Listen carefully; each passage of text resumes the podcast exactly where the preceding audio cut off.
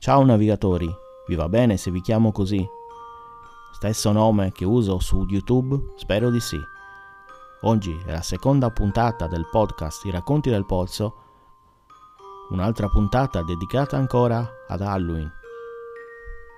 La puntata vedrà come protagonista Jack O'Lantern e l'origine della zucca di Halloween.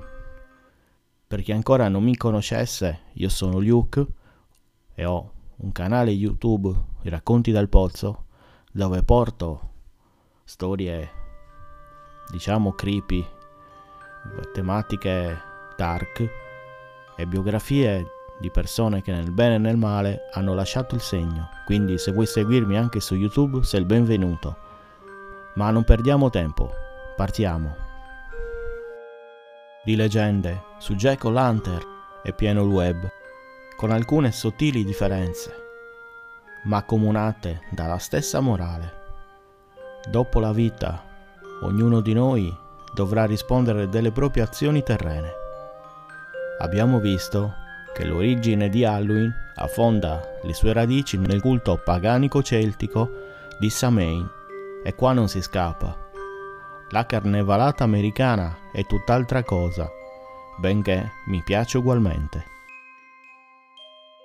E siamo tutti d'accordo nel poter affermare che anche i meno fan, quando vedono una zucca, la associano, specialmente in questo periodo, alla festività di Halloween. Eppure, se ti dicessi che prima non era una zucca il simbolo di Halloween, ma bensì un altro ortaggio come la rappa? La zucca ha preso piede negli Stati Uniti per poi diffondersi in tutto il mondo. Ma allora, che c'entra Jack O'Lantern? C'entra e come. Tale oggetto è ereditato dal folklore irlandese e prende origine dalla leggenda di un Never Heard to Well, non ne combino una giusta. Una notte, proprio del 31 ottobre, dopo l'ennesima sbronza, il nostro protagonista Jack, un fabbro astuto ma ubriacone, gli fece visita il diavolo in persona. L'uomo, nel vedere quell'arcana figura, non sembrava affatto intimorito. Anzi, Jack chiese al Signore delle Tenebre di aspettare finché potesse terminare la sua ultima pinta.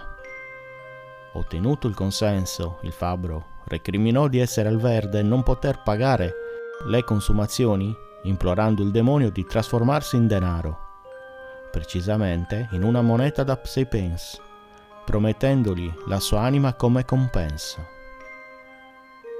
Avvenuta la metamorfosi, Jack fu lesto a mettere quella preziosa moneta in saccoccia, accanto a una croce d'argento.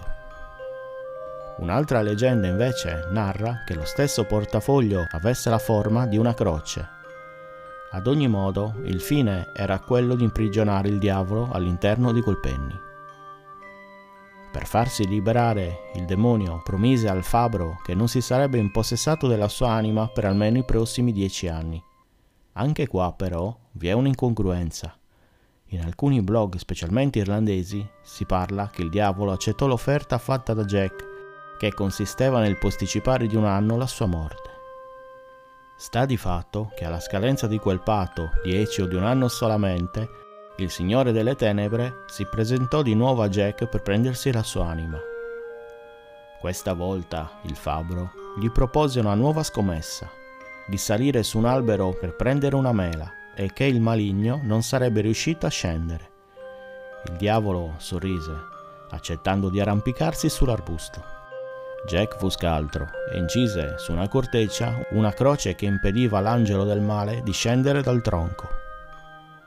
Dopo una lunga negoziazione, il diavolo promise di smettere di perseguitare Jack.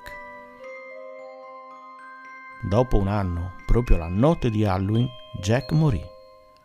Al suo arrivo in paradiso non fu concesso di entrare, perché reo di una vita dissoluta e immorale. Giunto all'inferno, anche il demonio gli negò l'accesso perché ancora stizzito di come era stato imbrogliato da quell'individuo. L'unica destinazione possibile per l'anima del fabbro era il limbo oscuro. Il diavolo diede a Jack un tizzone che gli illuminasse il cammino in quell'oscuro viale.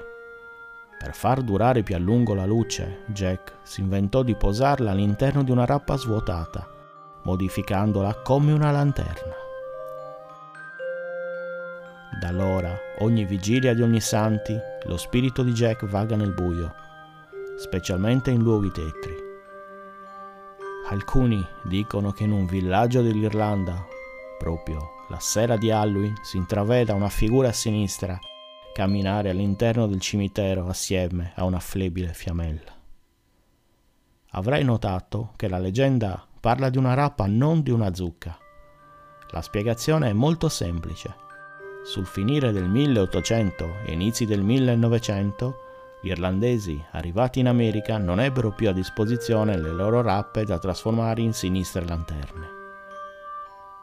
Quella nuova terra dove erano andati ad abitare, però, disponeva di grosse quantità di zucche di color giallo-arancione.